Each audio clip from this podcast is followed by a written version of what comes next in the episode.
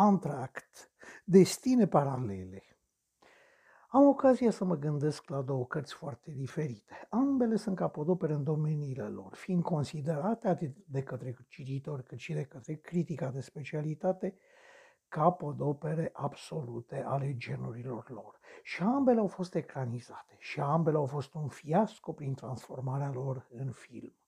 Vorbesc aici despre Omul din castelul înalt, al lui Philip K. Dick și despre Casa Spiritelor, încântătorul roman de debut și capodopera absolută a Izabelei Allende.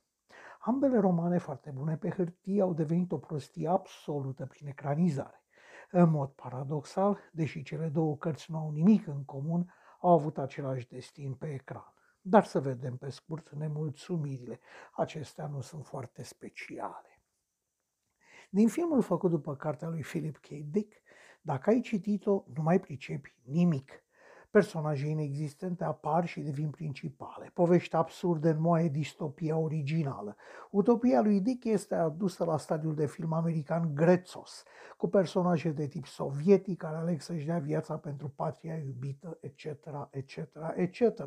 Din filmul făcut după Isabel Allende și care are o distribuție absolut formidabilă, nu pricep nimic dacă n-ai citit cartea în schimb episoade rupte unul de altul, personaje importante care nu-și găsesc locul în film, absența chiar a casei spiritelor, care în film nu mai apare. Iată așadar două filme care fac un mare de serviciu romanului original. Niște filme suficient de proaste prin comparație cu cartea, încât să ne amintească de ecranizările ridicole după Dune al lui Frank Herbert sau a regilor blestemați al lui Maurice Drew. Păcat, păcat, cinematografia în stil american, articol cu care unii își fac cultura generală, lasă din nou mult de dorit și din nou mai mult strică decât ajută.